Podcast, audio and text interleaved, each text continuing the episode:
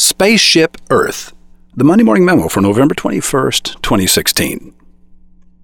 Your life is a singular journey. A generation is a collective journey.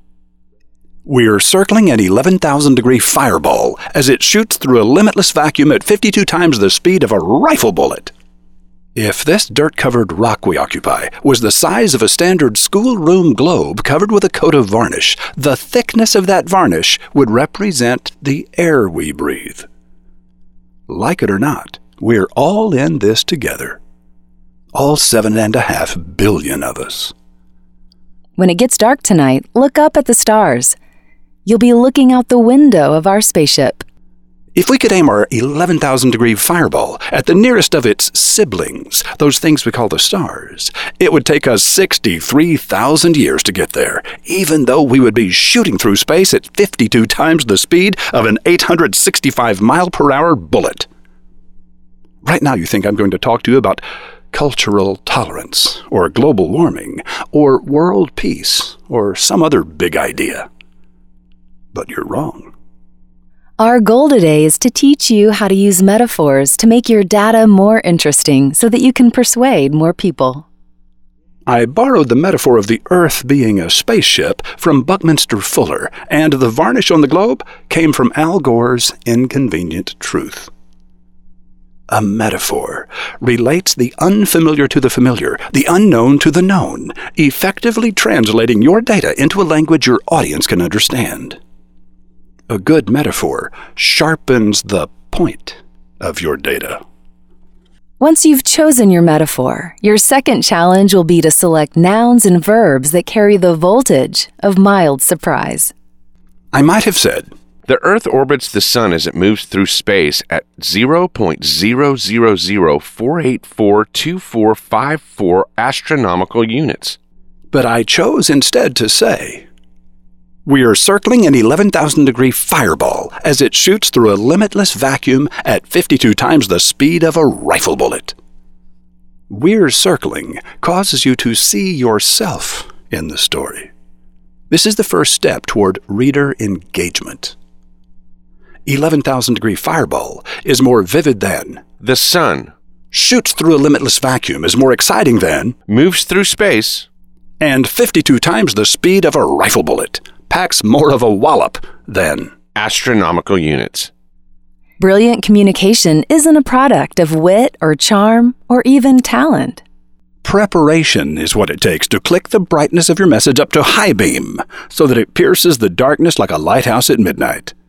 In the words of Alec Nevala Lee, A good surprise demands methodical work in advance. Like any form of sleight of hand, it hinges on making the result of careful preparation seem casual, even miraculous. Like a lighthouse at midnight, wasn't technically a metaphor, by the way. It was a simile.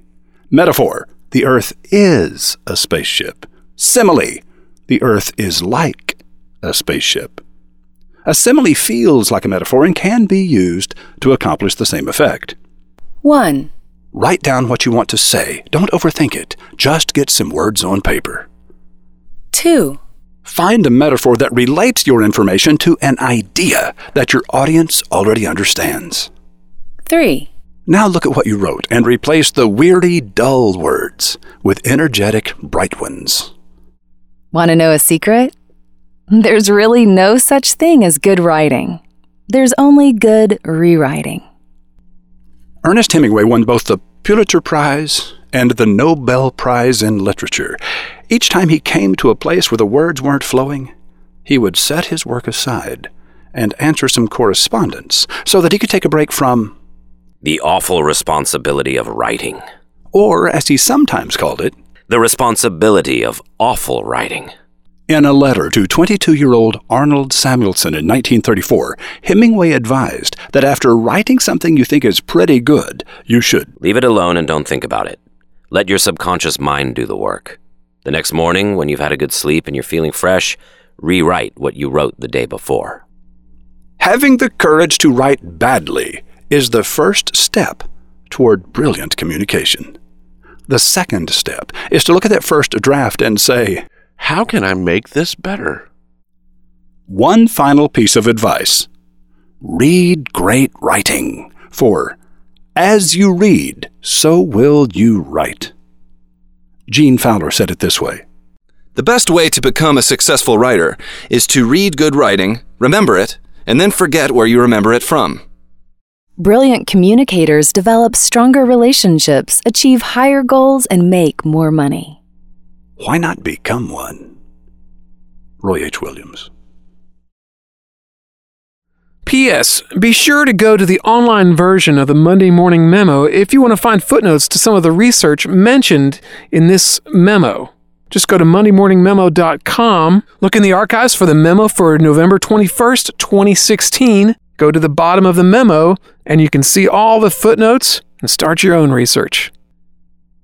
And David Erickson launched FreeConferenceCall.com 15 years ago.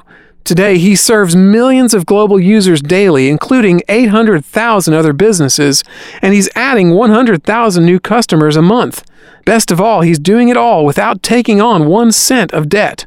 Listen and learn as David shares his best entrepreneurial insights with roving reporter Rotbart right now at MondayMorningRadio.com.